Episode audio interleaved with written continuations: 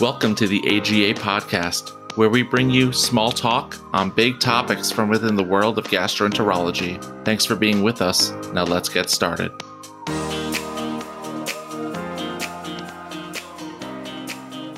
Hi, everyone. Welcome to the AGA podcast, Small Talk, Big Topics. I'm your host, Matthew Whitson, and today I am with CS. Hey, CS, how are you? Hey, doing well. Hey, Matt. We're so excited to have Dr. Octavia Pickett Blakely come with us as a guest on the show. She's the director of GI Nutrition, Celiac Brew and Obesity Program at the University of Pennsylvania. She has lots of tips and advice and interesting things about her career to say to us. What are you most excited about, Matt? I've known Octavia for a little bit. I am excited learning about nutrition just in the GI realm, kind of how she's built her career and really how she approaches these difficult patients. I think that's what I'm most excited about. I just know she has words of wisdom for everyone. I don't know. Uh, what about you? Are you excited about that? Are you excited about something else? I think definitely words of wisdom, how to talk to patients. And I think for me, when I say I'm in gastroenterology, people, whether it's patients, family members, yeah. or people you meet on social media, just friends, and say, hey, what do you think about this diet, the colonic cleanse? The detox juice cleanses. And I feel like just because I'm a gastroenterologist, people are expected for me to give meaningful, insightful, scientific back content on it. But I don't think I got that much education on these during my training. So she has some great advice for that too. No, I, I think that's true. I think I get asked all the time what my advice as a GI physician is. And it's something I wish I knew more about, but I mean, it's very hard to keep up with every trend out there. So knowing what sources actually to refer patients to and stuff like that is also really helpful. I'm just, I'm excited to uh, see what she has to say. Sounds great. So without further ado, Dr. Octavia Pickett Blakely. All right, let's get started. So, Octavia, if you don't mind, could you just tell us a little bit about yourself and your career? Sure. I am in my 10th year of faculty at the University of Pennsylvania. Uh, I'm a gastroenterologist with a focus interest in GI related nutrition and nutritional disorders. My clinical practice, I care for patients along the nutritional spectrum, anywhere from intestinal failure, short gut syndrome, all the way up to obesity, and bariatric surgery complications. And uh, my clinical practice also aligns with my research and teaching interests in nutrition as well. So I think it's fair to say that's not the standard GI pathway to end up with that career. So how did you end up being drawn to this? How did uh, you end up wanting to pursue this with your academic scholarship practice as well as your clinical practice? I originally went to medical school to be a neonatologist. And what I thought a neonatologist was, I knew what a neonatologist was. It was sort of a pediatric specialist who cared for extremely ill, critically ill uh, newborns. And that came from an experience early in high school when I volunteered at the Children's Hospital in DC. And I worked in the neonatology department. And much like many um, aspiring doctors, you sort of want to be like the people who you really look up to and the people who you really like. And uh, I worked in the neonatology division and actually worked under psychologists and just sort of tells you how much I knew about PhDs and MDs at the time. I didn't recognize that the psychologist, I called her Dr. Glass, and she was Dr. Glass, but she actually was a PhD psychologist. Anyway, but the group that I worked with, Dr. Glass, was, you know, caring and smart, and I wanted to be like her. So I thought I wanted to be a neonatologist. Fast forward to medical school, and uh, in our first and second years when we were doing pathophysiology, I was particularly drawn to GI, and it, our course director was Alessio Fasano, the world famous gastro- pediatric gastroenterologist, and his expertise is in celiac disease. And, you know, sitting in lecture, watching how enthusiastic he was about GI physiology. I was drawn to GI and I did well in it, but I still didn't think I was going to pursue it as a career. So, fast forward to clinical rotation, and I was on PEDS. I love surgery, by the way. That was my first rotation. and I was thinking to myself, how I had no idea I was going to love it so much. You know, what am I going to do? And then I did internal medicine, and I really liked internal medicine, but I was thinking, but I like doing stuff. Like in surgery, we could actually do stuff. And but I said, you know, but I'm here for pediatrics. Let me put all that stuff aside. And then when I did my pediatrics rotation, I saw a circumcision.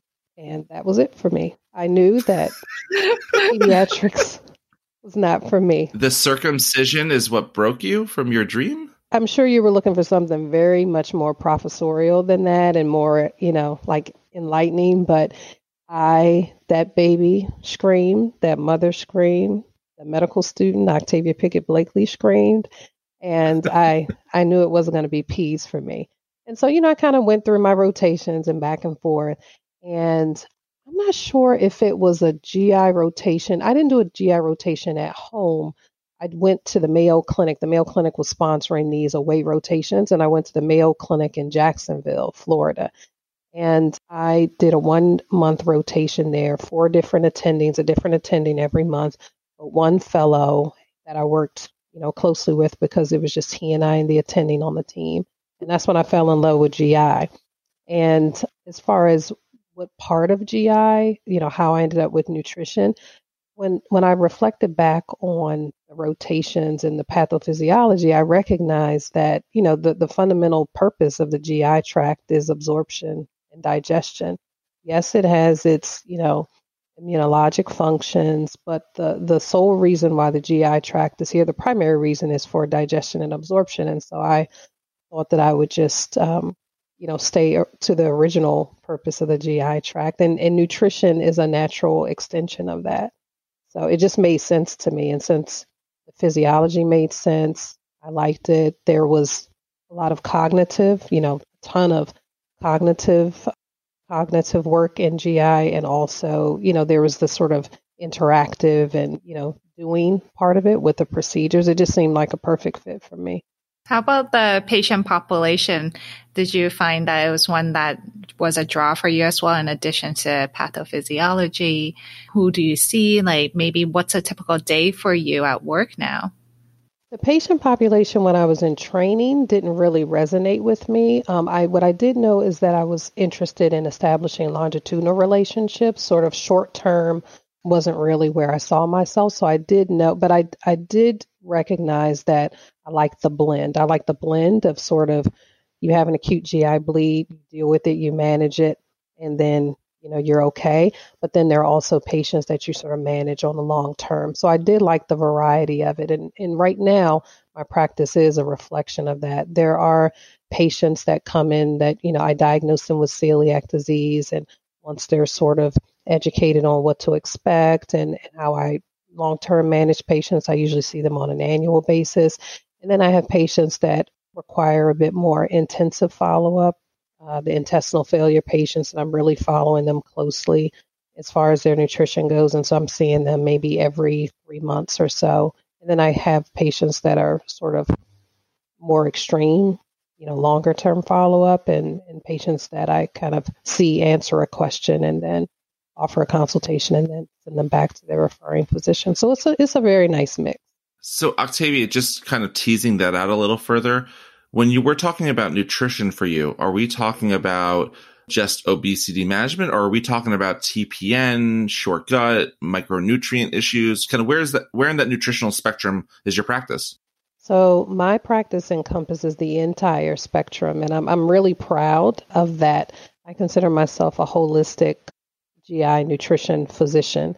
And that's sort of a, a probably a phrase that a, a term that doesn't exist, but I made up um, because I do manage patients along the spectrum. So I have patients who have intestinal failure or short gut syndrome.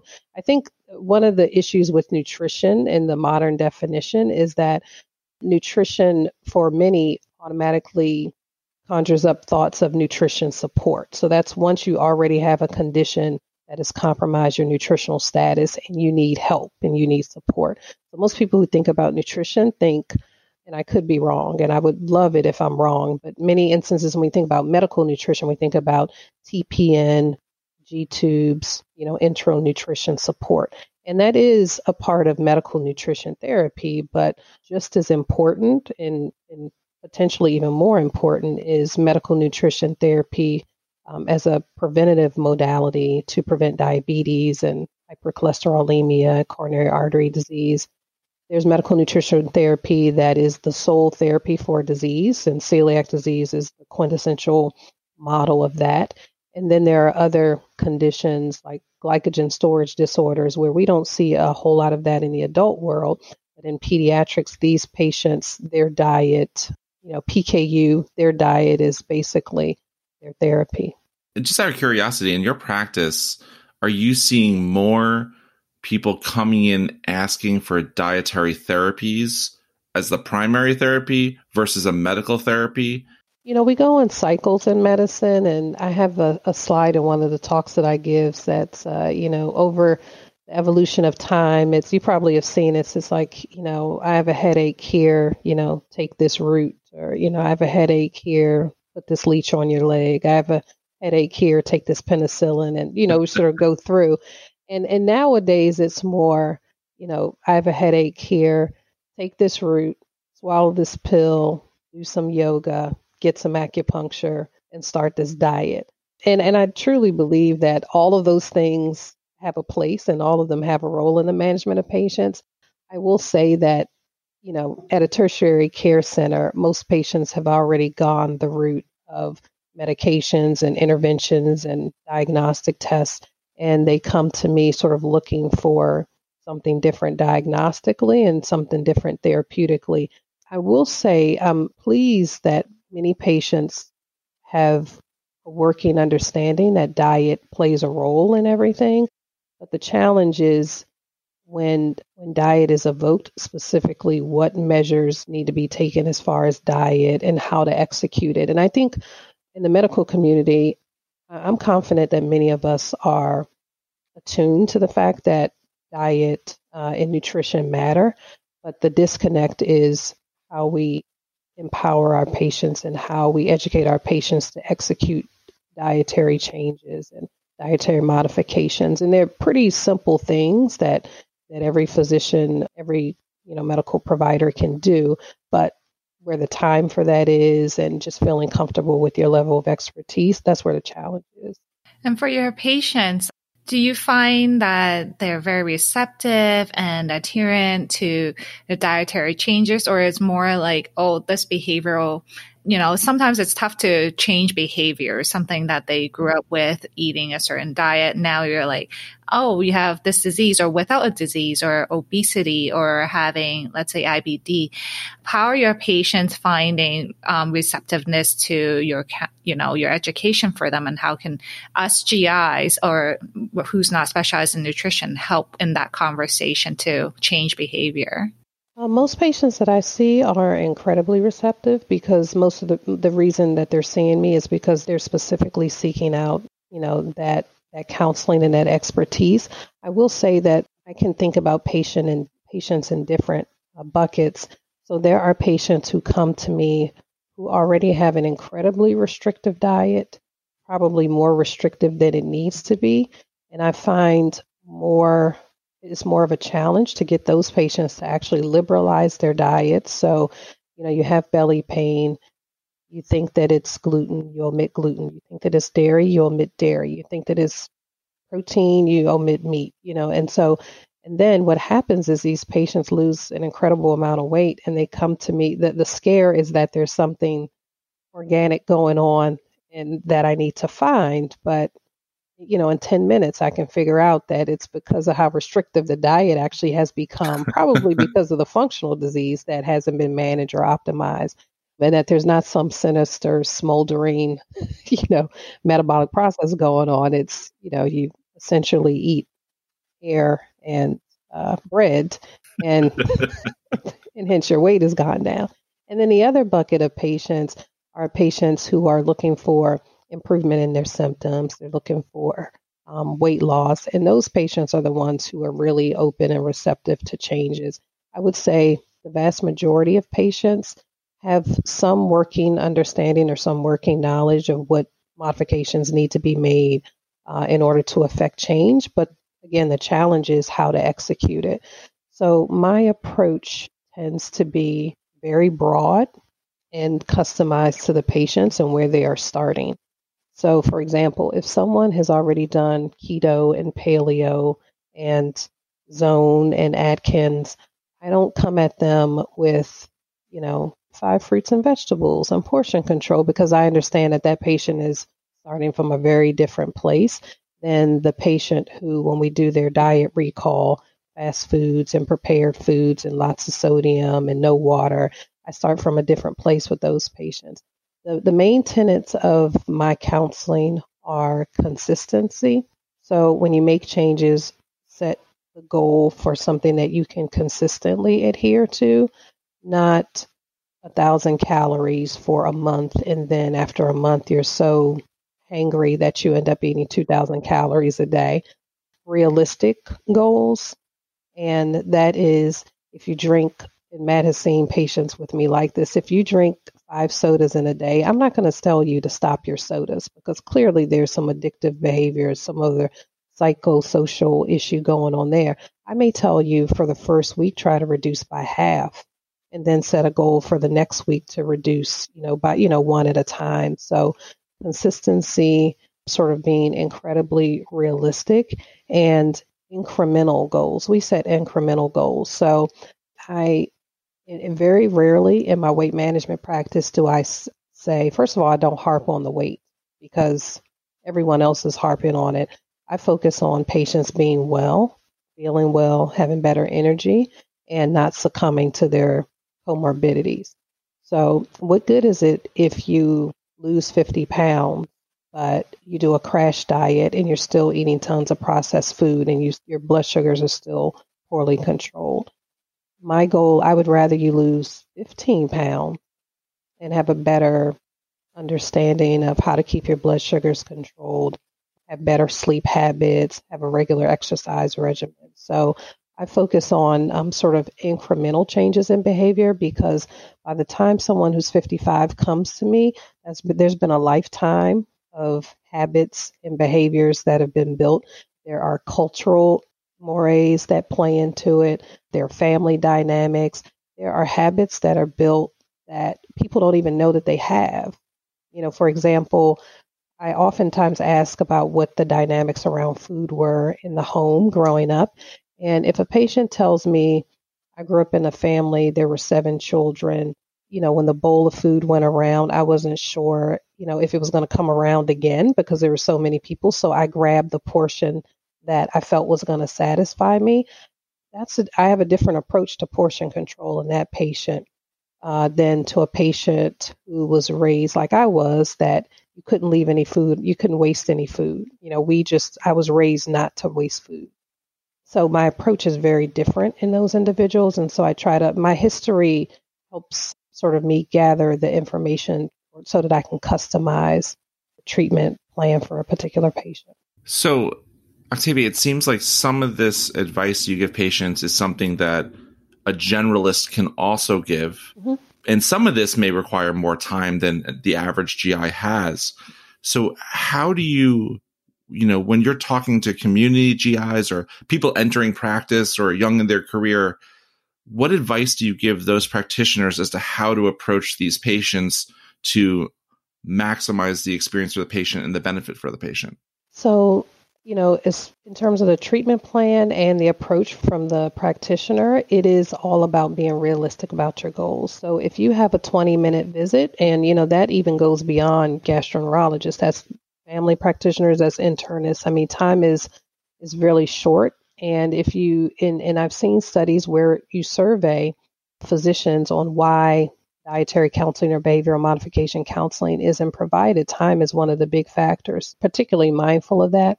What I would suggest is you set realistic goals for yourself. So this patient is coming back and they have a problem list of 10 things. Maybe five of the 10 things on that list are linked to diet. And so maybe between yourself and the patient, you can come up with one goal, one thing to walk away from the visit with that the patient can execute. And I build my practice on relatively frequent follow up. I mean, there's only certain, there's only, there's some things that just we can't even do just within the restraints of clinical practice. But generally, I follow patients about every three months, especially in the first year, just to sort of make sure that we hone in on those behaviors. And then after that, we can extend it. When you work alongside um, a registered dietitian, that really, really is the key. the bulk of the dietary counseling is happening with the registered dietitian. I am reinforcing what the dietitian is saying. And in these days and times, hiring a registered dietitian can be a challenge in terms of billing. And I recognize that realistically most divisions or departments don't have access, but a key is partnering with perhaps a local dietitian that has their own practice and you develop some sort of a arrangement or agreement in terms of referring patients. And in that way, the bulk of the counseling can take place in the appropriate setting. And the, the physician's role is just sort of reiterating and reinforcing behavior changes that have already been discussed and following up. You know, when I see a patient on day day one or day zero, then oftentimes we're the dietitian and myself are seeing the patient the same day. And then one month later, the dietitian is seeing the patient. Two months later, the dietitian is seeing the patient without me. And then three months, we come back together and we both are seeing the patient. That's a model in my practice. Sounds like it's a really a team effort in terms of causing change. Besides a registered dietitian, are there other tips in making a successful career as a nutrition physician specialized in the realm? Um, in terms of training, there are uh, structured training programs across the country. So there are, last I checked, around 10 or 11 one year training programs where you, you know, it's like an extended fellowship. You go and you spend one year dedicated to clinical exposure as well as um, research exposure in nutrition. And since there are so few programs, uh, at the time in my training when I rec- when I sort of confirmed that I wanted to do nutrition. Those programs weren't geographically close to me, and sort of there were other issues that kept me from doing one of those one year programs. So, what I did was looked at the syllabus of what those programs covered and just tried to reproduce that in my last year of fellowship. And my fellowship, I did my fellowship at Johns Hopkins, and they were incredibly receptive to the idea and very supportive. And so I looked and saw that, okay, I need obesity and weight management exposure. And so we had a weight management clinic that I was able to rotate with.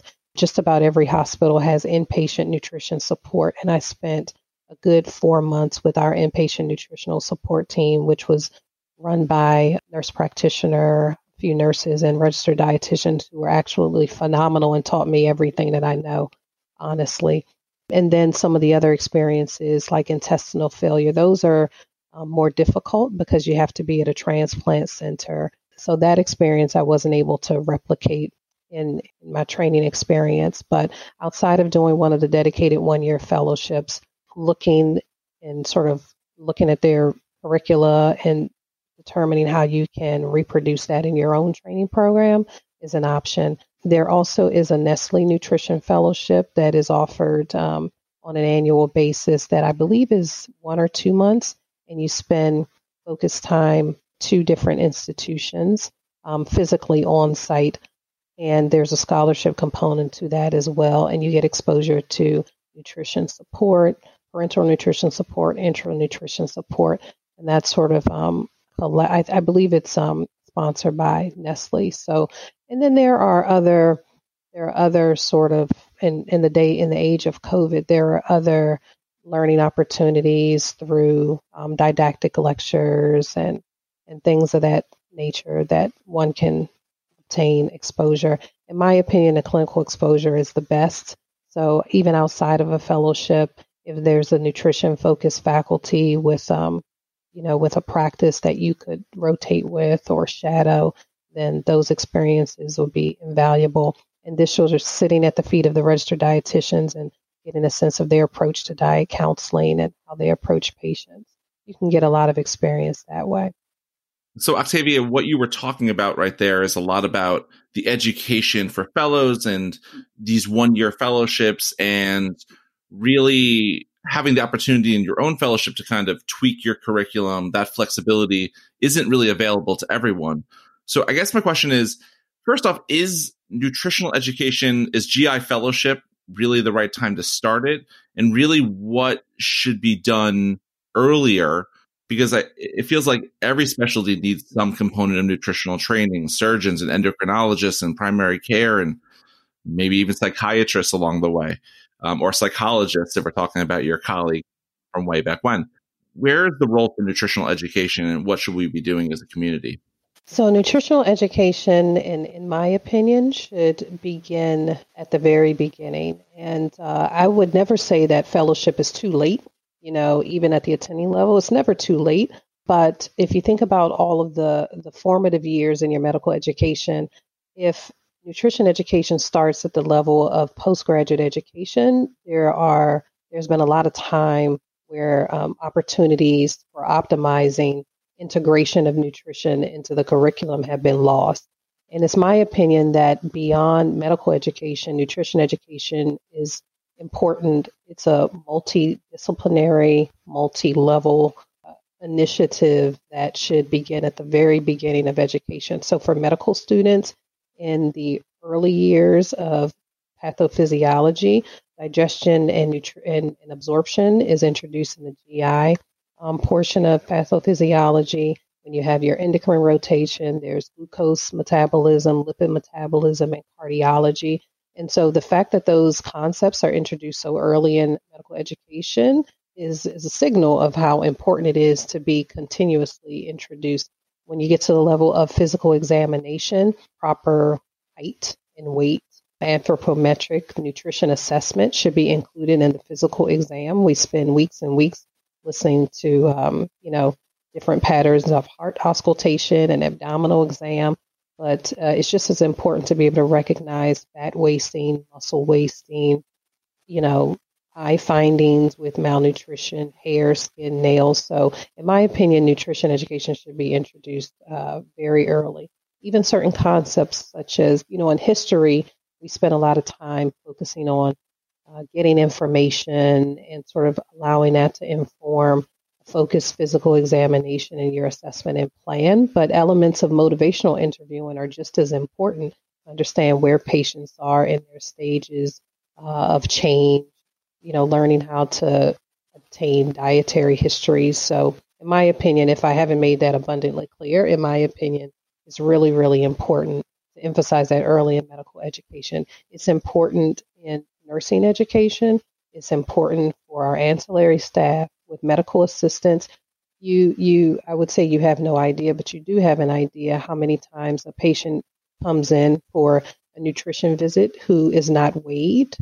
You know, yeah, the listeners can't often. see the look on my face when when I just you know made that statement, but it's it's true to have a visit uh, where there's not a proper height and weight is like not having a blood pressure or a heart rate for me. So, needless to say, it's important. It's, it's very important to start at the very beginning. And just for listeners, having seen that facial expression, I can attest that you were trying to hammer home a serious point. Mm-hmm. I was. Fair enough. so, we've spent a, a decent amount of time talking about education and kind of some of the motivated patients that you've seen and the advice you can give them. What are the things that patients are coming in with that are just inaccurate or, or misconceptions? Like, what are you seeing in your practice?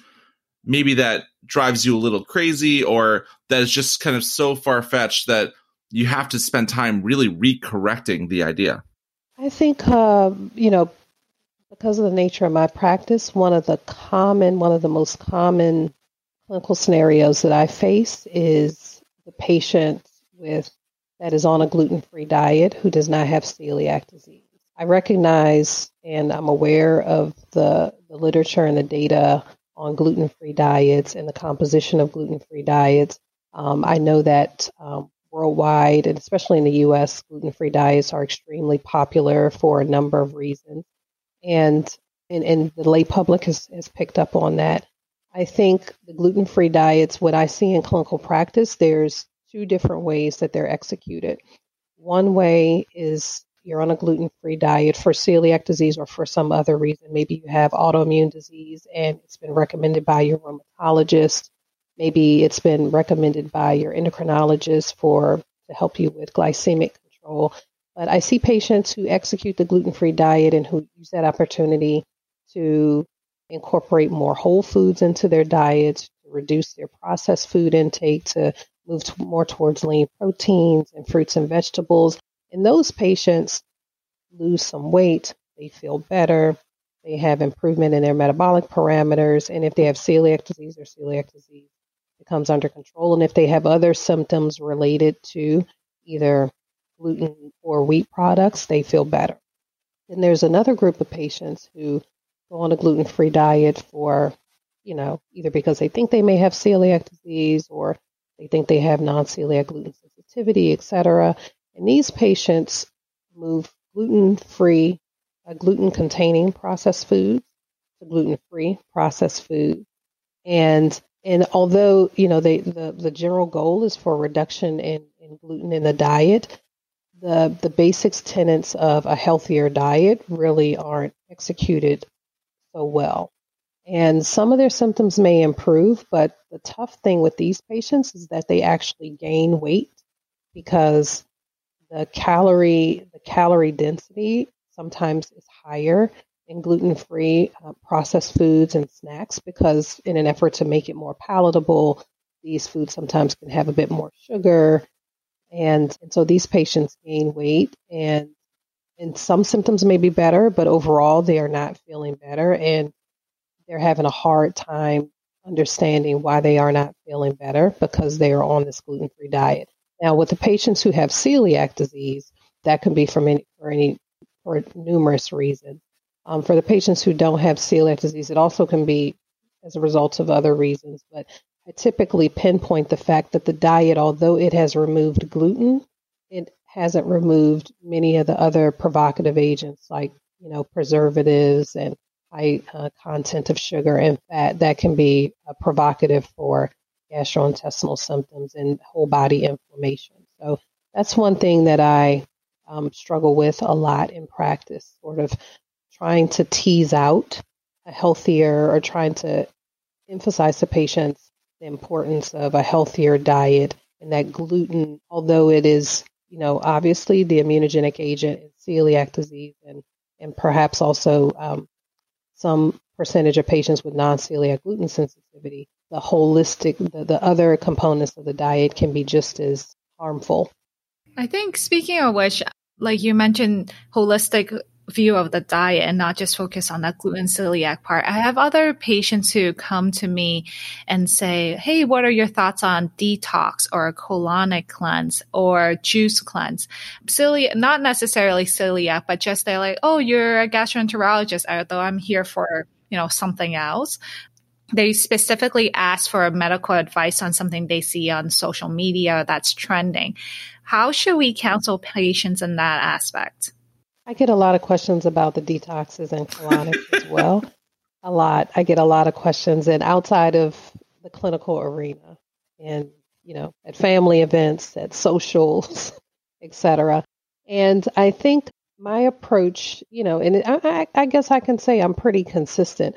So if you go and have a colonic irrigation, which, you know, for the listening audience, I'm pretty sure everyone knows what this is, but you go and you go into an office and you lie on a table, you're, um, you know, you're awake, and there's a catheter that's placed into the colon, and there's basically fluid that flushes out. So it's uh, retrograde bowel prep. and my answer usually is so the detox, so the the colonic will be great. It'll get rid of colonic waste that is there.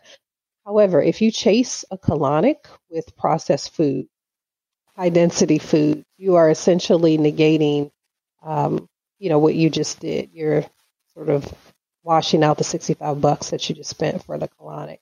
Similarly for detoxes, and, and all detoxes are kind of different. Many of the detoxes are, you know, there are some that have components that claim that they flush the liver. That's a type of detox. And there's another type of detox that is essentially just high dose senna and uh, cascara that is uh, essentially a laxative. So that's an anterograde bowel prep. And again, it's the same thing. You may flush your insides and sort of cleanse the, the bowel of waste, but the real improvement or the, the real therapy is what follows. So the what you put into your body thereafter is really what makes the big difference. And uh, I think a lot of people, I, I know a lot of people don't really connect the two. Um, it's just like if you get your ducts clean for this winter, and apparently there's controversy on whether or not you should do that. I'd be I'm anxious to get anybody's advice on if that's a, a good thing to do or not offline. But you get your ducts clean, and then you know you run your chimney all winter, and you don't clean it again for five years. You know, are you really what what really was the effect of that initial clean? That's how I approach colonics and detox. So it sounds like generally you don't say that's dangerous or that's bad. You can do it, but really it's these long term changes and also what you put in the body, connecting what goes in by kind of how you clean or what goes out with these short term interventions. Does that sound about right? Well, the caveat is that the the liver detox. I do counsel patients that you know these are supplements that are not FDA approved there are case reports of you know hepatotoxicity from some of these agents. So patients have to be really, really proceed with caution when it comes to those those pills that claim to be liver detoxes. The ones that are essentially and usually like the smooth move teas and things of that nature, I will read the label and usually typically the active ingredient is a laxative like a Senna or Cascara. And considering that we use um, you know, that in, in practice on a regular, on a routine basis. I don't tell patients that they're dangerous now in high high uh, doses and frequently. I do tell them about the potential of adverse effects with that. But as far as colonics go, I don't advocate for them, but I just try to explain uh, to the patient exactly what they're what they're getting. Are there other trends, fad diets, other things that happen on social media, across the board that you think are actually dangerous that you have to tell a patient, no, this is a not just a bad decision, it's not going to get you the outcome you want, but you are maybe taking a risk by doing this? I think my biggest concern, especially when it comes to fad diets, and it's actually not a fad, it's sort of extremely restrictive calorie diets. And so it is a fad in the sense that it has a different name every 10 years, but it really is sort of shrouded. It's the same idea, shrouded in a different picture and a different person's name and a different celebrity who endorses it. But I, I do have, I do tell my patients to really exercise caution with extreme calorie restriction. And what I mean by that is very very low very low calorie diets that tend to be less than 1100 and less than 1000 calories a day. Now for someone who is you know five one or five feet that might be an adequate um, caloric intake. But for the average person who is five five five six that type of calorie restriction um, typically is not sustainable um, for the long term and there are studies that show that extreme reductions in energy intake resets your basal energy expenditure. So it resets it and reduces it. So this is why we see patients who, when they've lost a lot of weight, when they, you know, sort of slowly or when they quickly increase their energy intake, they regain the weight very, very quickly. And then they often will overshoot where they started because their uh, basal energy expenditure has reset to be able, their body can function on a lower amount of energy. And so if they've been doing 1200 calories for six months and then they all of a sudden go up to 1700 calories, they will regain the weight because their body has been, has, has become much more efficient and able to function on the 1200. And so that excess calorie ends up going towards storage, and that's why they gain more weight and they gain it pretty rapidly. So that's I use that data to emphasize the importance of slow, sustained weight loss as opposed to rapid. You know, you will lose five pounds in a week, um, and you know, five pounds every week. Uh, I try to really emphasize the importance of slow weight loss as opposed to rapid, dramatic weight loss. Are there sources of information that you've seen on social media that you actually have your patients look at because you find them to be valuable sources? So it depends on the diagnosis or the patient. So, for example, for patients with celiac disease, I routinely refer them to beyondceliac.org. You know, that is a, a reputable mm-hmm. organization mm-hmm. with medical professionals, physicians, scientists on their board. And I'm comfortable with the information that is presented there um, as scientific and evidence based information. When it comes to um, to weight loss, I tend to use patient education literature from for example, the NIH and the AGA uh, and reputable sources that that I know are evidence based and backed by science, uh, as opposed to an individual celebrity physician or an individual celebrity trainer. Not that I have anything against celebrity physicians and celebrity trainers. Maybe one day I'll be a celebrity. Uh, you can self refer to your website. We're going to be asking what your Twitter handle is later. So anyone that wants to promote Dr. Octavia Pickett Blakely as a future celebrity physician, we can get that started for you. awesome. Awesome. I guess I need to know what my Twitter handle is. That's correct. You will need to know that information uh, for later in the episode. That is. Thanks for letting me know. No problem. Just giving you a heads up, I guess. Mm-hmm. So, as we kind of wind down, Octavia, we were talking a lot about kind of your practice. As you're looking to maybe train the next generation of Octavia Pickett Blakely's, who do you think succeeds in this field? What type of trainee? What type of physician? How can they get involved? If you have a passion for wellness, health, you know, do well in this field. I thought cardiology was be an endocrinologist, that can be a surgeon. Um, you could excel in this field if you have a passion and an interest in sort of understanding the physiology of the GI tract and applying the physiology to what's going on in the patient at the macro level, then you know you'll do well in this field.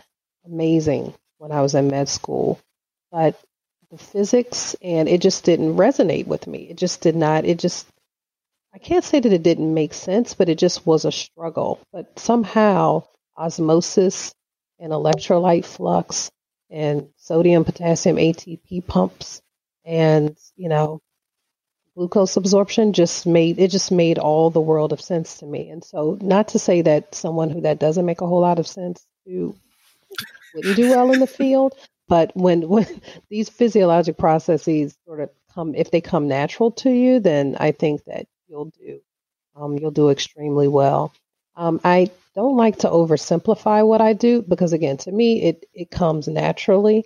There is an incredible amount of research uh, going on with glucose metabolism, lipid metabolism, energy expenditure, and nutrition. So I'm really excited about the direction of the field. And if if you um, like making an impact on the patient um, on a cognitive level and really thinking through what their anatomy is and how it's impacting what's going on with them, I think you'll do fantastic uh, in nutrition.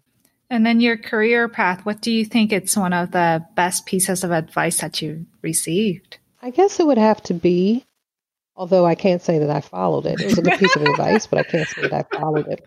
You know, in, in terms when you're looking for a job and you're looking for a career path, find the person or find someone. No, I did I did take this advice.